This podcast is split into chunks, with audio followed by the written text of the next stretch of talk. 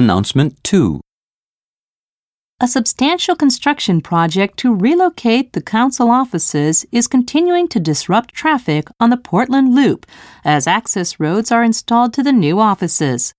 During rush hour, traffic is sometimes at a standstill, and since there are no alternative routes, weary drivers have no choice but to sit it out.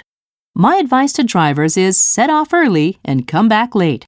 If you do get caught in the chaotic traffic, don't let it annoy you. Road rage is childish, and the consequence can be severe.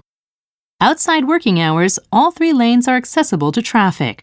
The City Hall will scale down the works over the next few weeks.